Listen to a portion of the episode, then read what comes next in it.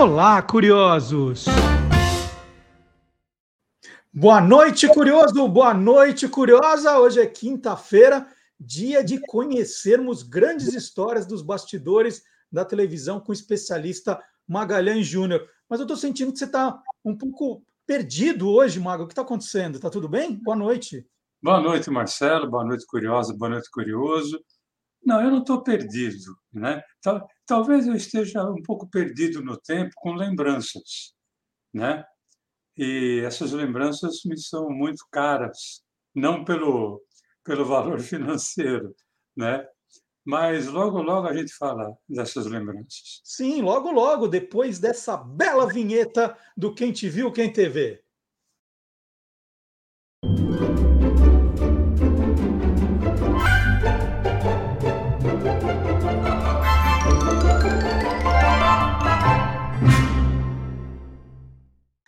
Bom, hoje nós vamos recordar, eu vou acabar com esse mistério que o Maga criou agora, né?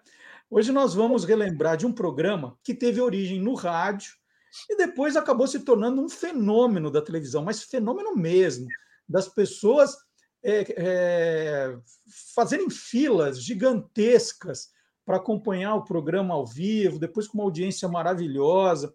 E esse programa tem um pouco a ver com a gente aqui, né? Mas muito a ver com o Magalhães Júnior. Então explica isso, Maga. É, tem por dois motivos, né? Primeiro porque esse programa foi o primeiro no qual eu trabalhei. E segundo porque o título desse programa tem tudo a ver conosco, né, Marcelo? Porque é Perdidos na Noite. Sim, como nós aqui. Exatamente. A gente fica lembrando de histórias, vai divagando, vai viajando, vai se perdendo e vai se divertindo. Mas então, Maga, ó, eu, eu, eu tenho ótimas lembranças aí do tempo de universitário, de acompanhar o programa ao vivo, de no aniversário do programa. Então, estou louco para ouvir as suas histórias né, dos, dos bastidores. Mas uhum. vamos começar do começo, então, porque esse programa começou no rádio, na verdade, né? Mas não foi com esse nome, né, Maga? Não, o programa ele começou em 1980 pela Rádio Excelsior de São Paulo, uh, AM, uh, que hoje é a CBN, né? E o programa ele não tinha nem o nome nem o apresentador. O programa chamava-se Balancê. Ele, como eu falei, estreou em 1980 e ele era comandado pelo Osmar Santos, um dos maiores locutores esportivos que o rádio e, em parte, a televisão nos deu, e o Juarez Soares, né, o saudoso Juarez Soares, o China, que era comentarista esportivo e que, junto com Osmar, comandava esse programa. Esse programa tinha, era um programa de estúdio inicialmente, um programa que ele trazia esporte primordialmente no início, mas também, ah, além do futebol, falava de vôlei, falava de basquete, mas também falava de cinema, de teatro, de televisão, de política. Tinha um operador de som sensacional, que era o Johnny Black, um dos caras mais ágeis numa mesa de som que eu já vi, e também tinha um componente humorístico que era trazido pela dupla Tatá e Escova, né? o Carlos Roberto Isaías, que era o Escova, saudoso Escova, e o Nelson Alexandre, é o Tatá, Tatá que ainda está entre nós, mas ah, foi acometido de um problema de saúde que o impede há muito tempo de trabalhar. Mas esse era o, o balancê, o que foi o embrião do Perdidos na Noite. Então, você disse que começou como um programa de estúdio, né? não, tinha, não tinha auditório ainda, não, não, não. começou com auditório. Então, aí quando é que entra o auditório no balancê? Né?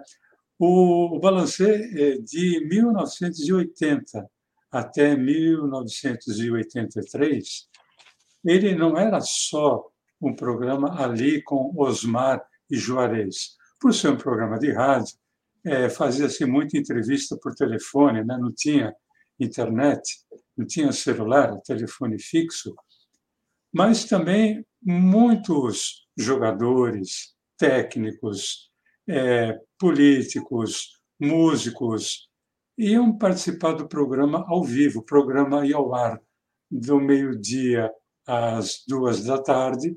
Então, muita entrevista ali ao vivo, presencial, usando um termo de hoje. Né? Uhum. Mas em 1983, o Juarez Soares já não participava tanto do, do programa. O programa tinha muito a participação do Osmar ainda, Osmar Santos, e do Fausto Silva.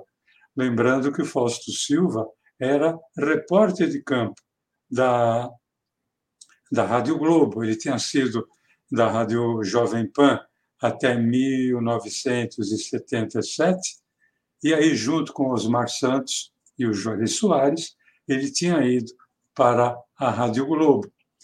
E o programa Balanceio, então, era comandado, ora pelo Osmar Santos, ora pelo Fausto Silva, ora pelos dois. E na Semana do Rádio, que ocorre em setembro, ali na, na segunda metade de, de setembro, eles resolveram fazer uma homenagem ao, aos grandes programas de auditório, revivendo um programa de auditório. Então, houve um dia, em setembro de 1983, se não me engano, foi um sábado, é, 24 de setembro, alguma coisa assim, eles fizeram um programa é, ali no Teatro Zácaro. Para quem não é de São Paulo, existia um teatro no famoso bairro da Bela Vista, também chamado de Bexiga, e desse programa, é, apresentado pelo Osmar Santos e pelo Fausto Silva, participaram Emilinha Borba, Ângela Maria, que eram é, assíduos participantes dos programas de auditório, mas também participou Serginho Chulapa, que na época ele estava saindo de São Paulo e indo para o Santos.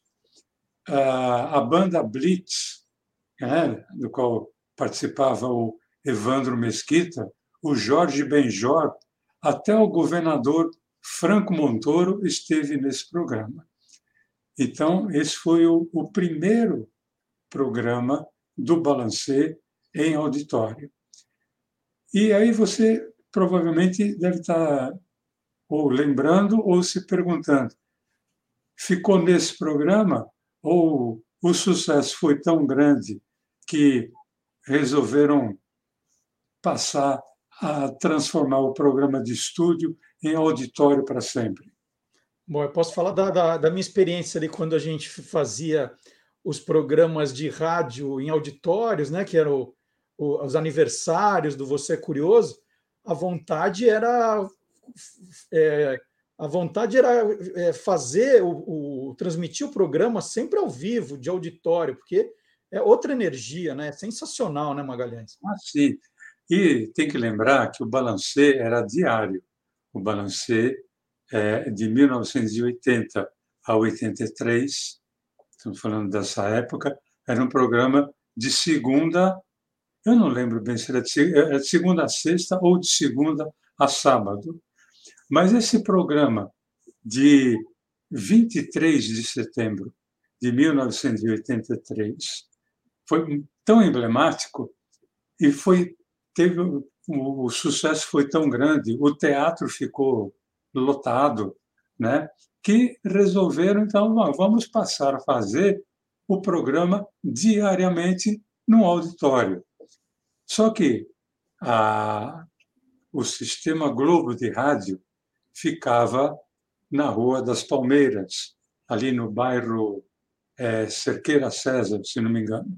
E o Teatro Zácaro, como eu já falei, ficava ali no, no bairro da Bela Vista era muito distante, é, tinha toda uma logística que deveria ter, ser preparada para que o programa pudesse acontecer. O ideal seria conseguir um teatro mais próximo e conseguir um teatro muito próximo, questão de uma quadra ali da, da rádio. Surgiu, então, era o Teatro e Palhaçaria Pimpão, uma ruazinha pequena chamada Rua Apa, né? Era um teatro bem pequeno, Marcelo, era um teatro assim com 100 lugares. Mas Ô, Maga, ali é mais Santa é mais Santa Cecília, né, do que exatamente Cerqueira César. Exatamente, é, é Santa Cecília. Mais perto ali é, é Santa Cecília, né, um pouquinho para baixo de Genópolis, né? Exatamente, inclusive muito próximo ali ao Largo Santa Cecília, tem a igreja Santa uhum. Cecília, né? E resolveram fazer o programa ali e o programa mantendo o horário do meio-dia às duas, ao vivo, com presença de auditório gratuito. Ah, então ia é, office boy, desempregado, é, vendedor, sabe aqueles caras que estão na, na rua ali com né, pastinha 007, né? Parava e entrava. Porque, até porque o, o som vazava, né? O teatro era pequeno, mas era, você precisava ficar com as portas abertas, então o som vazava. Aquilo chamava atenção, as pessoas passavam, davam uma olhada, viam o que, que era, e entrava, não era cobrado ingresso, e aquilo começou a se transformar num, num must, né? num point é, no centro de São Paulo, do meio-dia às duas. E esse programa, ele era, com usar um termo de um programa que foi famoso na televisão, ele era realmente uma zorra total, Marcelo. Uhum. Porque era ao vivo, com a presença de convidados e, e mantendo aquela característica, né? falando é, de esporte em geral, música, cinema, teatro, televisão, literatura, política.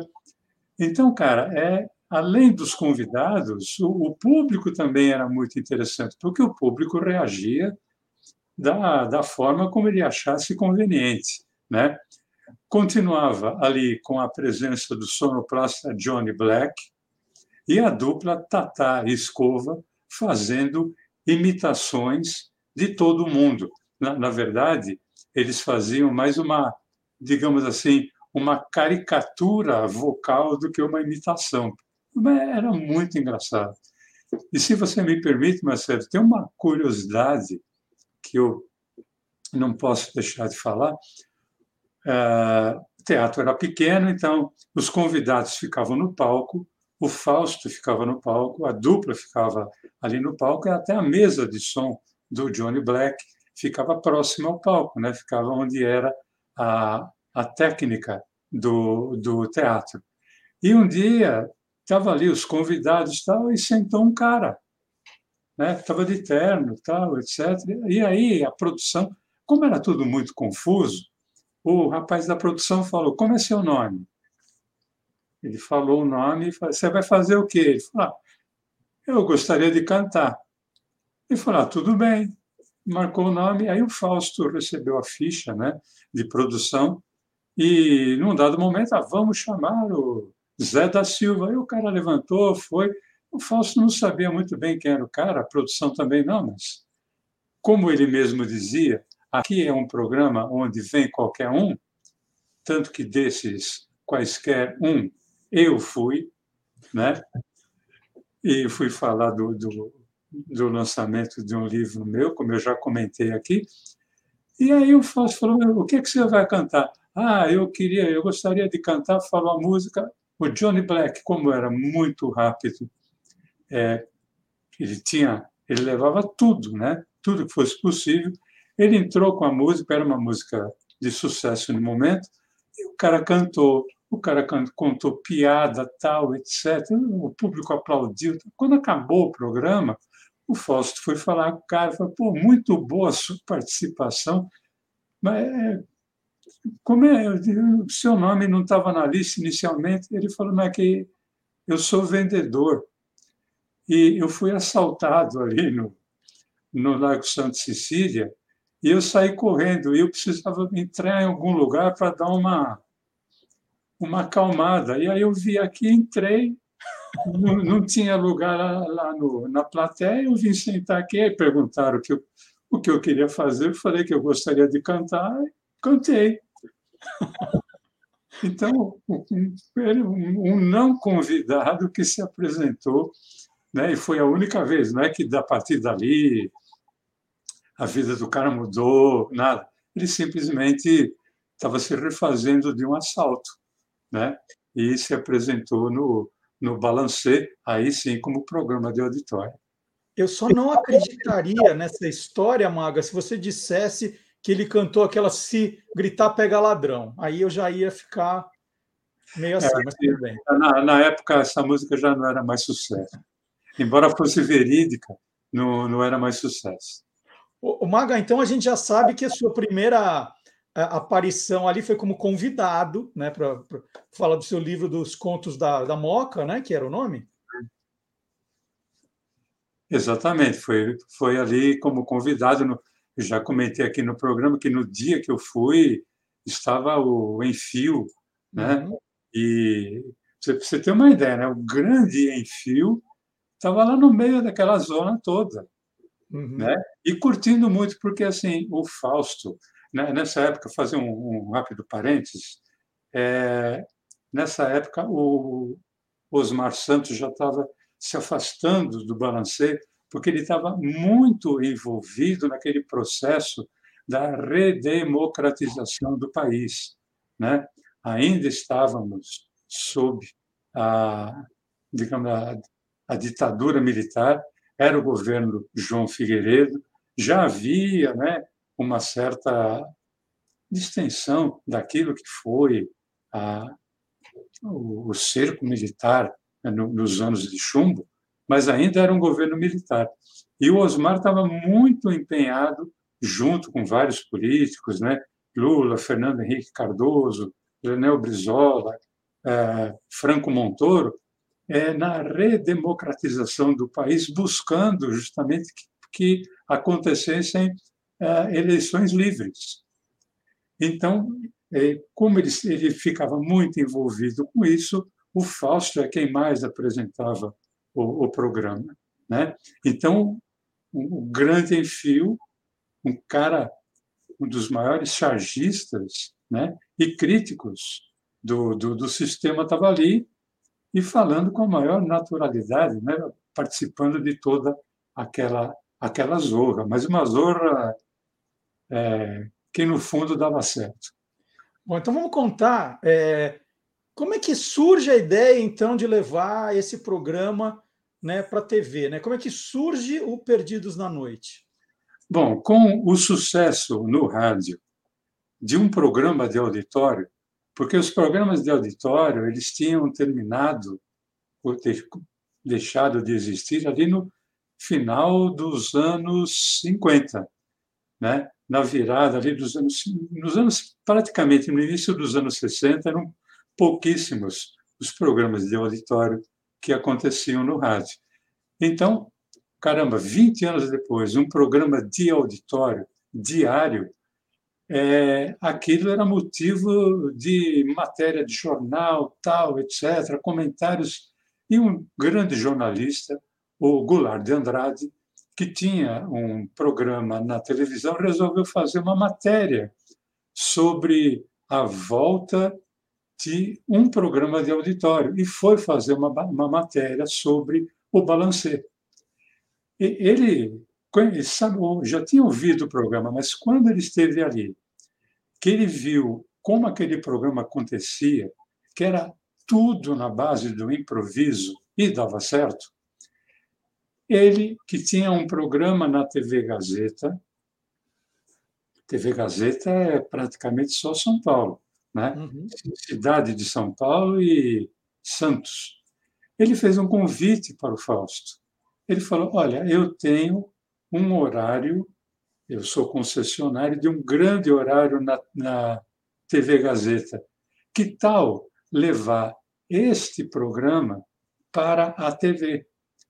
Eu cedo uma parte do meu horário para que você faça exatamente isso aqui na televisão. É, lembrando que a direção e a produção do programa era da Lucimara Parisi. Só que o Fausto era um repórter de campo. Ele apresentava o programa justamente porque o Osmar Santos estava envolvido em ações políticas. O Fausto era primordialmente um repórter de campo e, eventualmente, um apresentador de rádio. Teve ali uma conversa, tal, etc., e resolveram aceitar o desafio. No início, a ideia é que o programa tivesse o nome de uma música do Eduardo Duzek, Barrados no Baile. O Eduardo Duzek era fazendo muito sucesso no início dos anos 80 com essa música, mas aí não houve acordo por causa de direitos autorais, tal, etc. E aí lembrou-se de um filme que tinha é, feito muito sucesso, 1969, 70, que era Perdidos na Noite. Na verdade, esse filme, o título dele era Midnight Cowboy. Eu não sei se foi o primeiro, mas um dos primeiros filmes do Dustin Hoffman. Era ele e o John Voight, que tinha uma música na trilha sonora que era sensacional, que era Everybody's Talking, com o Nilson.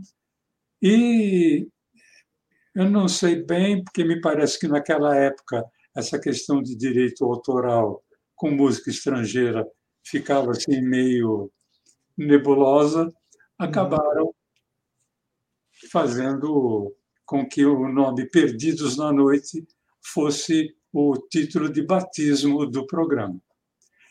É, como eu falei, Marcelo, esse o Perdidos na Noite entrava dentro de um programa, né? Esse programa tinha um nome, era vigésima terceira hora. Ele acontecia aos sábados na TV Gazeta e tinha aí um, um paradoxo, uma coisa. O programa chamava vigésima terceira hora, mas não começava às 23 horas, começava às 22 e 30. E é um programa que começava às 22h30 e ia até mais ou menos às 4 da manhã. Então, as primeiras duas horas foram destinadas ao Perdidos na Noite. A, hora seguinte vinha um programa de culinária chamado Santa Ceia, que era apresentada pelo meu amigo, seu amigo também, Silvio Lancelotti. Uhum. Depois tinha um programa, um programa não muito longo chamado Discurso do Absurdo, que era apresentado pelo jornalista Mino Carta, e aí vinha o programa Vem Comigo, que era a marca registrada do Goulart de Andrade, né? que quando ele falava com o telespectador, ele dizia: Agora nós vamos ver tal entrevista, vem comigo. Né? Então, Perdidos na Noite, ele não tinha ainda vida própria, ele era um programa dentro de um programa. Ele estreou no dia 11 de fevereiro de 1984, um sábado, das 22h30 à meia-noite e 30, e ele começou a ser gravado, ele era gravado às terças-feiras, no Teatro Brigadeiro. E depois ele acabou indo para o Teatro da Funarte. E aí, apresentado pelo Fausto Silva, com o Johnny Black como o sonoplasta ali ao vivo, né? a Lucimara Parisi como diretora e produtora do programa e com a presença da dupla Tatá e Escova. No programa de estreia, Marcelo, participaram Serginho Chulapa e Luiz Pereira. Serginho Chulapa não saía de lá? Não, Serginho Chulapa, porque as entrevistas com ele vendiam muito. Né? Quando ele foi no programa Balancê, ele cantou junto com a Blitz. Né? uma coisa impensável. Totalmente. Participou também a Fafá de Belém e o trio Los Angeles. E aí tem uma história sensacional nesse programa de estreia envolvendo o trio Los Angeles. é uma curiosidade que, se você me permite, eu gostaria de contar. Por favor, não precisa nem perguntar. Na, na época, estamos falando então de é, fevereiro de 1984, havia estava no ar uma novela, a novela das sete, chamava-se Transas e Caretas. Uhum. E o uhum. tema de abertura tinha esse título, Transas e Caretas, era apresentado pelo trio Los Angeles. E aí começou a circular, nas rádios principalmente, a notícia de que o trio Los Angeles é, não era quem havia cantado a música na gravação. Quem havia haveria cantado era uma, um grupo que era pertencente à Jovem Guarda, chamado The Fevers, que era inclusive um, um grupo carioca, né? E o trio Los Angeles era constituído por um cantor, que era o Márcio, e uhum. duas cantoras e bailarinas. É, eu, eu, lembro que uma era irmã dele. A Ana era irmã dele e tinha a Cleo, que não era irmã. E aí eles se apresentavam então, e eram, eles dançavam muito bem, tinha, tinham um gingado muito legal, mas sempre se apresentavam com playback. Uhum. Né? E corria ah, nos programas de fofoca, no, no, no rádio, tal, etc., que eles não cantavam. E aí o, o Márcio falou: não, eu, nós vamos ao, ao Perdidos à Noite para provar que a gente canta, né? E para isso a gente vai cantar ao vivo. E naquele tempo os discos se apresentavam de duas formas, né? Você tinha o disco é, como é, como você ouvia no rádio, mas você também tinha um disco que era só a base para que eventualmente o cantor, quando fosse num programa de auditório de televisão, não precisasse levar a banda, não precisasse ter orquestra. Tocava aquela base e ele cantava uh, ao vivo com a base. Só que o, o Johnny Black levou só a base. Ele não, não levou o disco. E ele colocou realmente o chamado playback, né? E foi um fiasco que, olha, era melhor se o, o trio Los Angeles assumisse que foram os Fevers que cantaram, porque foi terrível a apresentação dele. Eles eram desafinados, eles não tinham fôlego, porque cantar e dançar ao mesmo tempo não é para qualquer um. Sim. Né?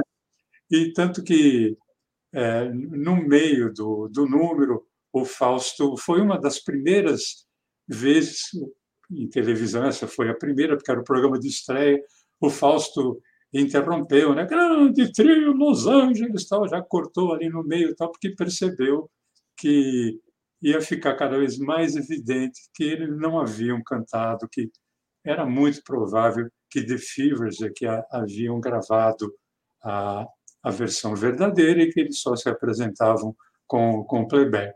Mas foi um, para um programa de estreia já foi uma coisa sensacional.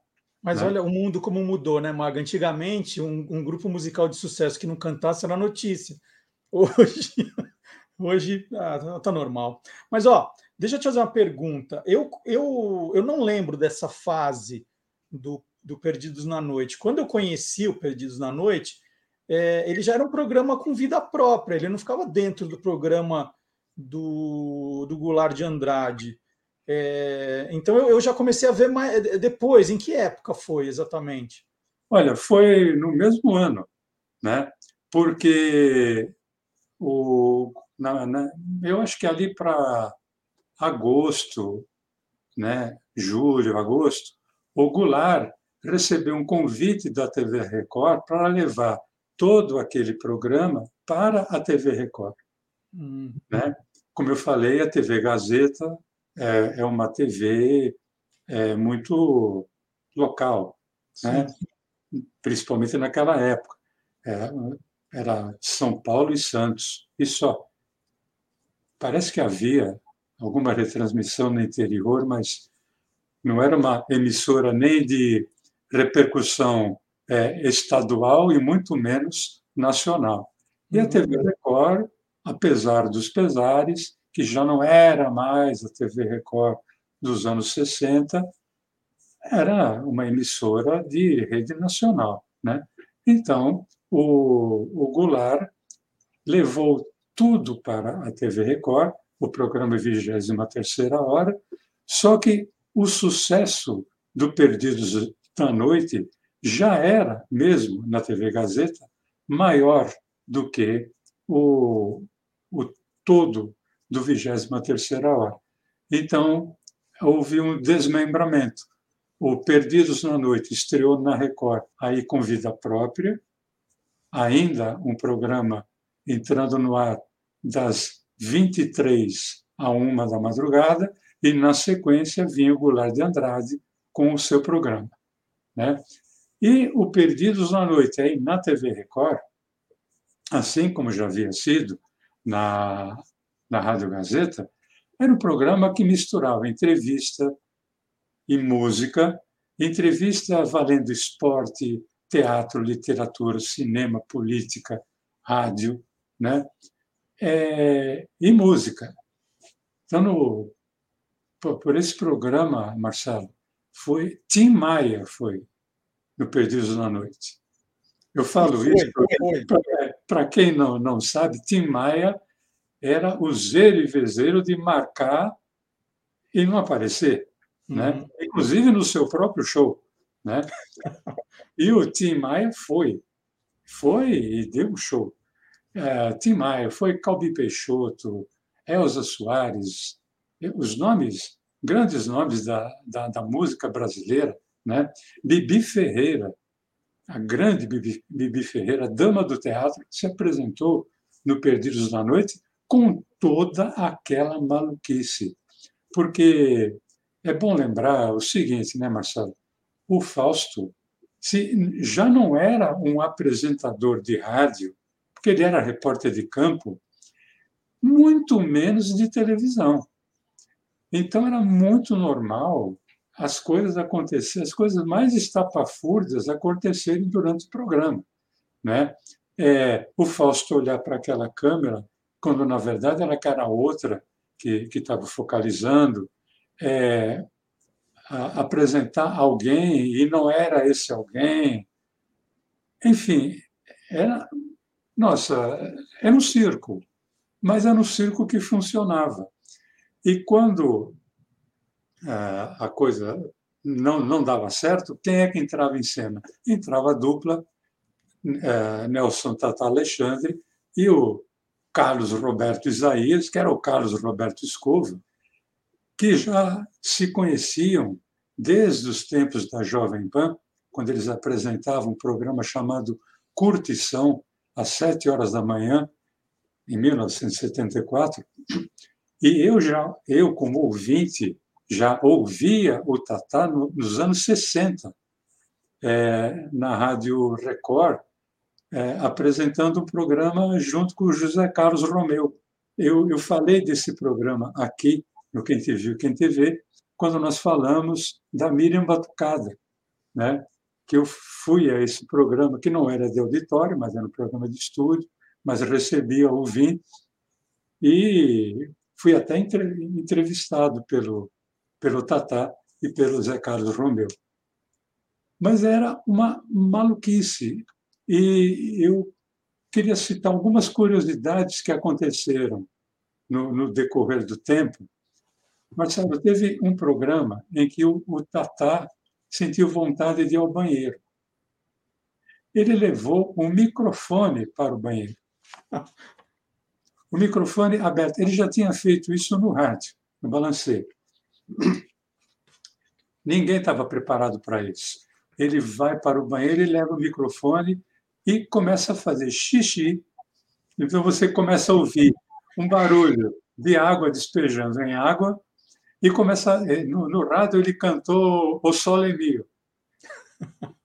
O Fausto começou a rir porque dava para identificar o barulho, você sabia o que ele estava fazendo, e ele cantando o Sol em E ele fez isso na TV. Né? Uma coisa impensável.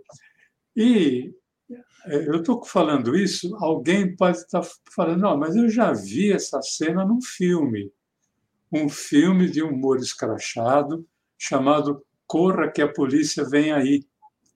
É, o Corra que a polícia vem aí, se não me engano, foram três ou quatro filmes.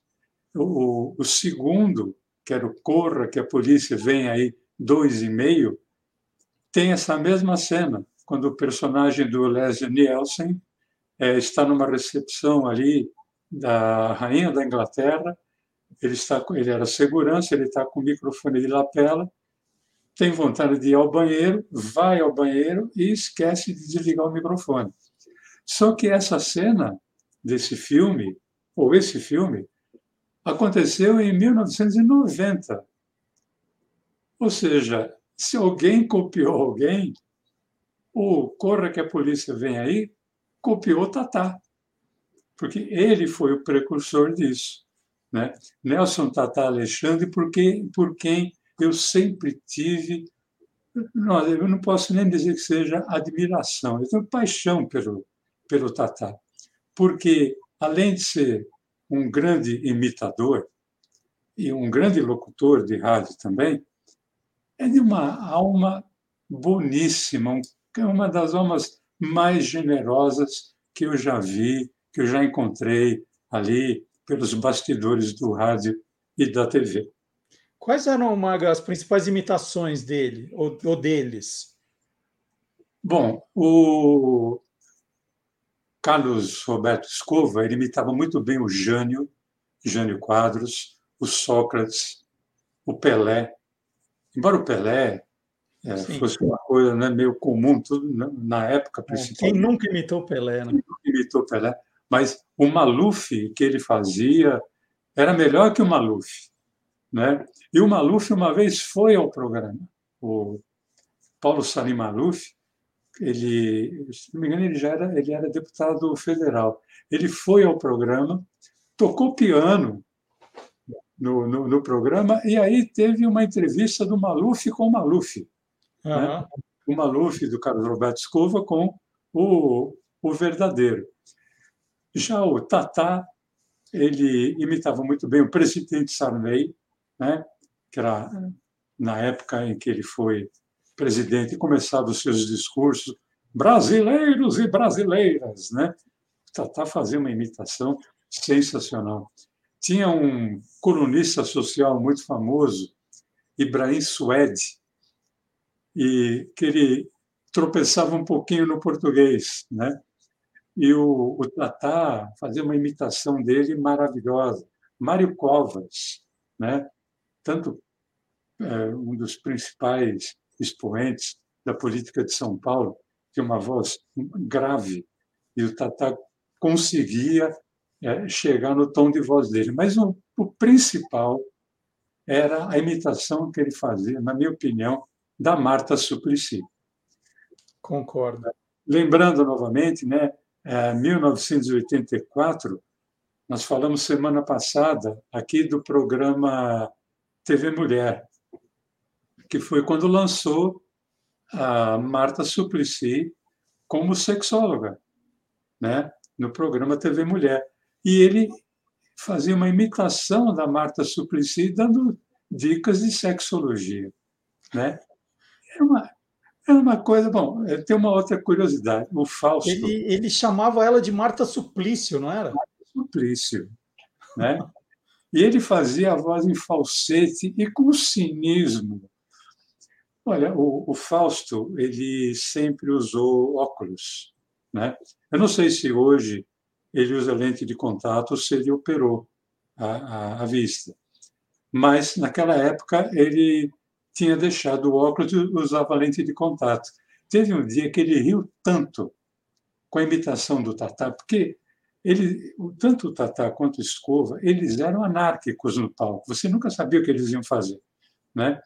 Ele riu tanto que a lente de contato dele simplesmente pulou. E ele não enxergava, bom, não enxergava nada sem a lente. E para quem usa lente, sabe que é melhor você ficar sem as duas lentes do que você ficar só com uma. né? porque é, é muito pior. E o Fausto, com todo aquele tamanho dele, foi obrigado a se ajoelhar para procurar a lente. Agora você imagina o que o Tatá falou em cena, vendo Fausto com aquele tamanho todo, ajoelhado. Eu lembro que o, o sonoplasta, o Johnny, Johnny Black, colocou a música, música O Passo do Elefantinho para brincar com o Fausto. Né? Foi uma coisa absurda que hoje, por exemplo, provavelmente aquilo não iria para o ar, porque era expor muito o apresentador. Mas foi justamente isso que foi para o ar.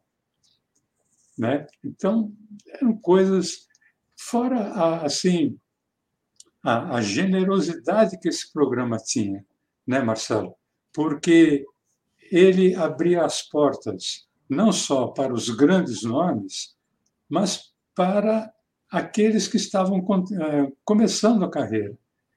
Então, vamos voltar um pouquinho ao, à, à primeira metade da década dos anos 1980 e lembrar que o rock brasileiro começou a ter um boom nessa época.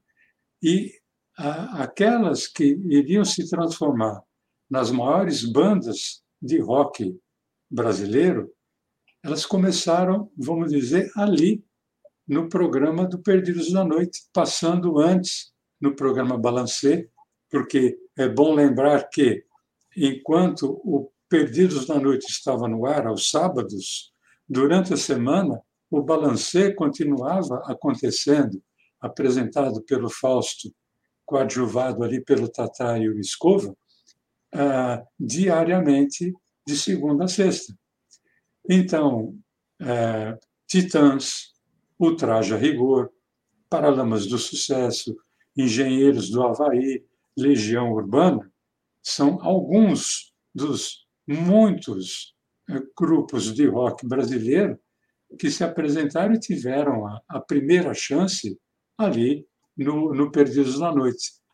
Inclusive este aqui que vos fala, que não era uma banda de rock, nunca foi, embora seja roqueiro, teve a primeira, a primeira oportunidade nesse programa.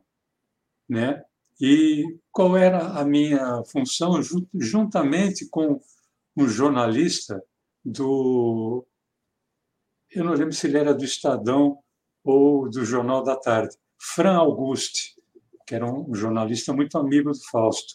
O Fausto, nessa época, era do ou era do Estadão ou do Jornal da Tarde. Os dois pertenciam ao mesmo grupo. Ah, Para que que eu fui contratado, digamos assim? Para criar frases de efeito para o Faustão. Né? Então, criar piadas e criar frases de humor. E o Fausto sabia levar aquilo como ninguém, abrindo as portas tanto para bandas de rock, cantores e cantoras iniciantes, escritores iniciantes e também esse cara aqui que vos fala. É, então você trabalhou no, no programa de quando a quando? Já está quase na hora da gente encerrar, mas eu estou adorando as histórias. Eu vou ficar aqui a noite inteira. Nós vamos perder na noite hoje. É, você ficou de quando a quando fazendo esse trabalho, Mago? Eu fiquei de 1984, né, até 1987. Certo. Né? O, ah, o, Fausto, já nesse, nesse período, ele usava aquelas, aqueles papeizinhos, aquelas fichinhas pequenininhas que vai dobrando. Você pensa que é um origami, na verdade, mas é o texto dele, já fazia isso naquela época? Já. Isso é porque é, é, é aquela coisa, né?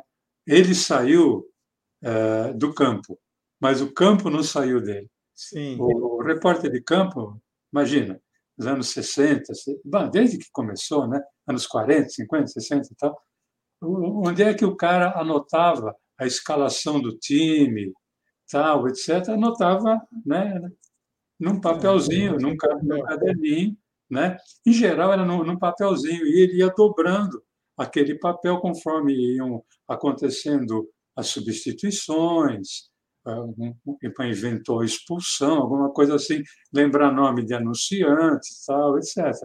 E o Fausto fazia isso.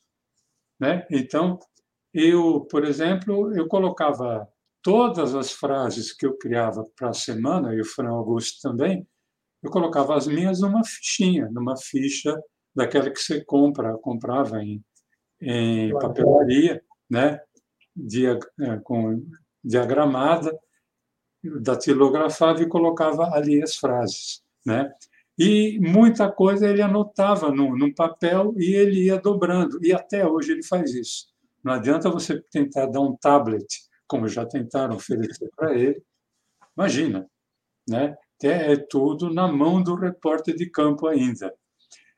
E eu me lembro, Marcelo, que é, algumas coisas aconteceram sem querer.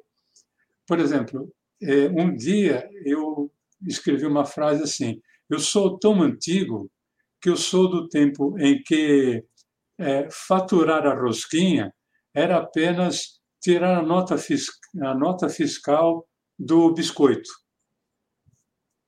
E o, tinha uma dupla conotação. O Fausto falou isso no Perdidos na Noite, e já era aquela galera que levava faixa, né? principalmente uhum. galera universitária, né? aquilo lotava. Uhum. Era gravado no Teatro Zácaro, teatro para mil e 1.500 lugares, né? E aquilo ficava abarrotado. E o público riu muito. E aí o Fausto me chamou e falou: pô, escreve mais isso aqui, porque isso daqui é muito legal. Quer dizer, ele é que percebeu isso. Né? E tinha uma frase do governo João, João Figueiredo Batista, João Batista Figueiredo, perdão, era um institucional do governo que falava assim: você trabalhou, o Brasil mudou.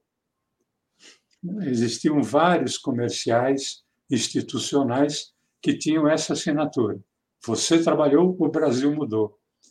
E eu um dia olhei, não sei porquê, você bobeou, o Brasil mudou. Que era uma forma de dizer que nem tudo estava tão mudado e o que estava mudando não era para não era tão bom.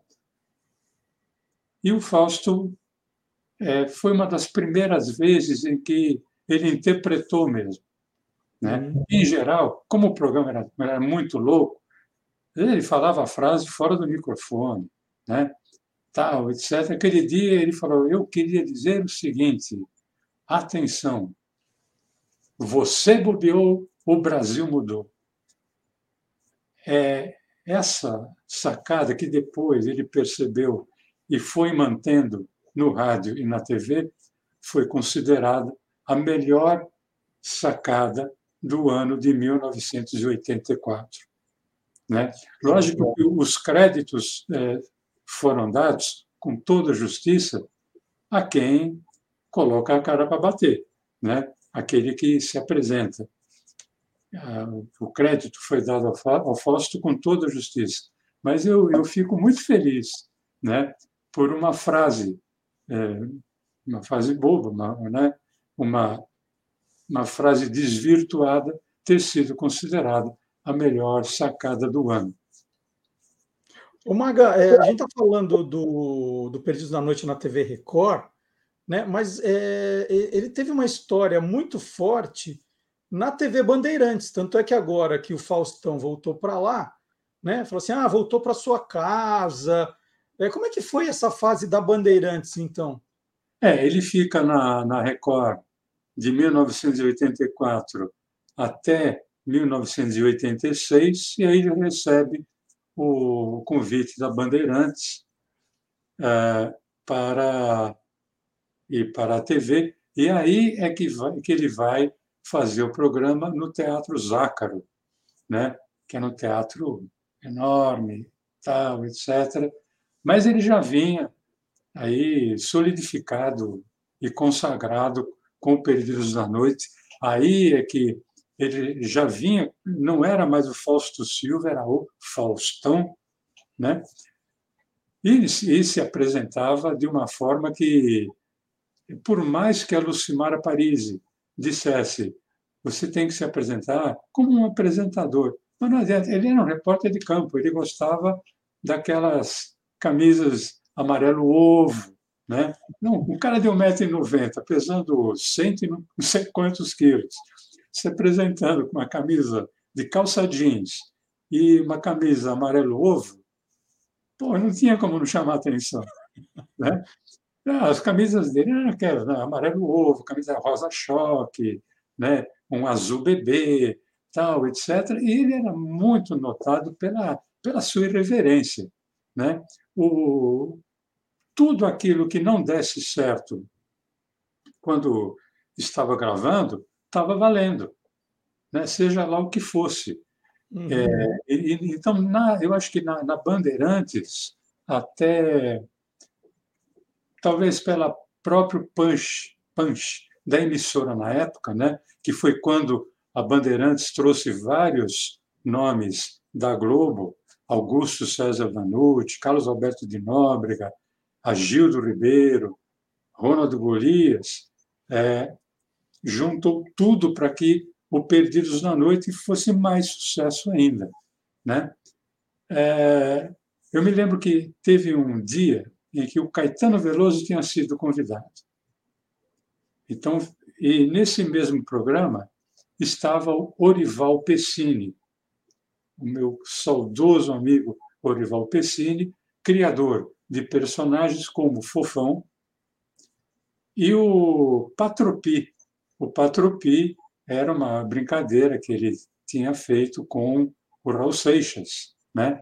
o personagem que, que dizia que era estudante de comunicação, que usava. Ele tinha um bordão maravilhoso, que era pá daqui, pá dali, mas não falava nada.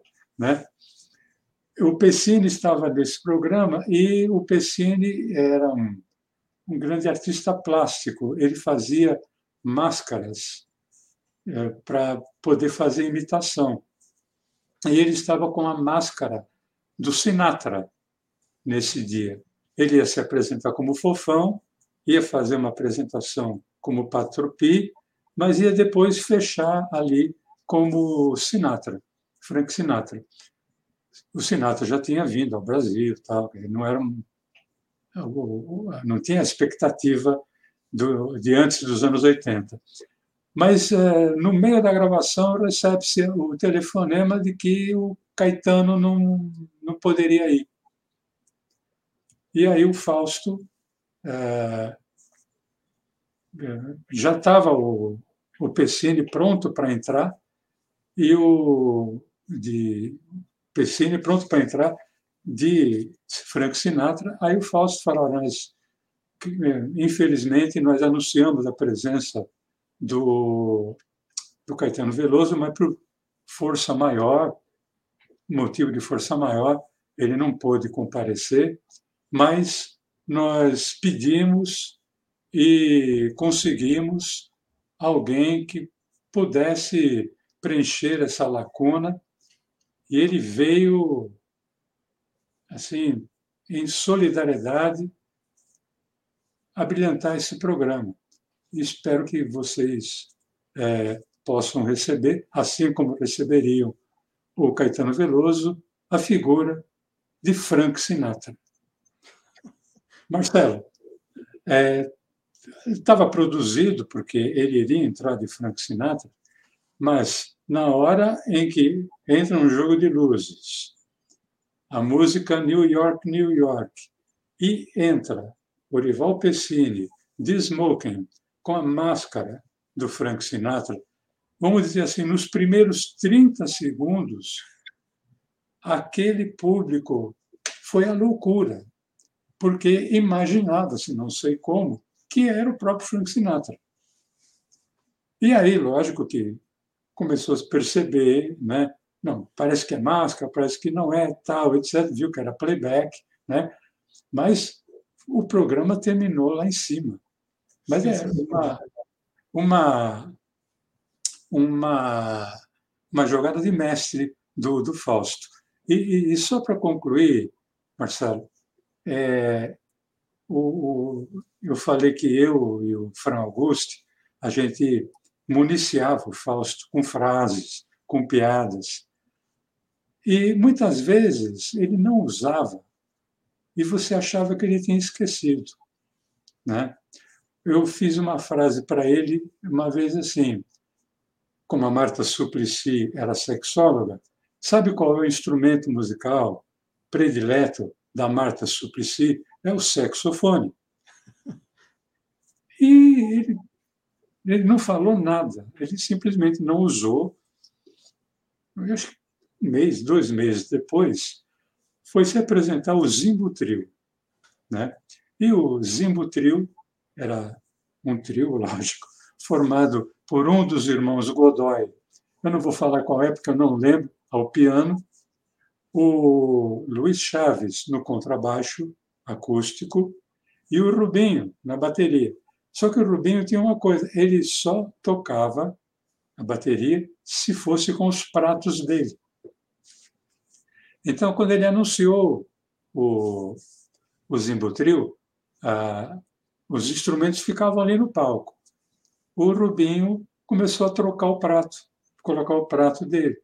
O Fausto olhou e percebeu que ele tinha que ganhar um tempo até que aquilo acontecesse. Então ele foi lá e falou: oh, O que está fazendo, Rubinho? Ah, ele está trocando prato. Ah, tal, não sei o quê. Você lava muito prato, tal, papapá, papapá, brincou, tal.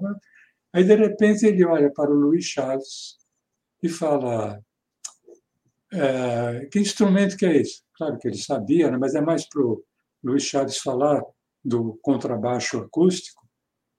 Ele fala: Isso não é nada. Você sabe qual é o instrumento predileto da Marta Suplicy? O saxofone. Cara, aquele teatro veio abaixo. O Luiz Chaves não conseguia parar de rir. O Rubinho, que ainda estava atarrachando o prato, quase que deixa o prato cair, porque o Fausto era assim, ele lia, tinha uma memória, tem até hoje uma memória fotográfica e sabia como ninguém o momento de colocar uma piada, né? Então foi um cara que inovou, levou para a televisão o improviso. A televisão estava começando a ficar engessada como é, como está até hoje, levou o improviso, assumiu a, a, teve a, digamos assim, a humildade de assumir que não se sentia um apresentador de TV e que ele estava aprendendo. Várias frases que ele citava do programa eram, na verdade, para ele. Este é o único programa que é ensaiado ao vivo. Uhum. Né? Era um programa que não tinha ensaio. E ele estava aprendendo também. E só para lembrar, aquele, aquele caso que ocorreu com o Márcio do trio Los Angeles fez com que ele falasse: olha, melhor não fazer playback no programa. Ou o cara vem cantar ou não vem. Por isso, até hoje, desde aquela época, ele veio com a frase: quem sabe faz ao vivo. Muito bom, muito bom. Maga, vamos encerrar então é, é, o Quem Te Viu, Quem TV. Você bobeou, o programa acabou. Né? Então... Mas não mudou. É, então, ó, é, sensacional as histórias. Lembrando que no sábado, no Olá Curiosos, a partir das 10 da manhã tem um trecho desse programa, mas aqui no canal do Guia dos Curiosos no YouTube, você pode acompanhar o programa na íntegra a hora que você quiser. Não só esse, todos os outros 77 anteriores. Sensacional as, as lembranças, Maga, grandes histórias e o melhor, né, vividas por você de bastidores. Não, não são histórias tão conhecidas assim do público. adorei, me diverti demais no programa. Foi foi uma zorra total isso aqui hoje também, viu? Como sempre, perdidos na noite numa zorra total. Né? Então vamos ver. Vamos ver se na semana que vem a gente se encontra aqui de novo. Tá ok. Tchau, Maga. Tchau, Marcelo. Tchau, Tchau, pessoal. gente. Até sábado e até quinta aqui outra vez. Tchau.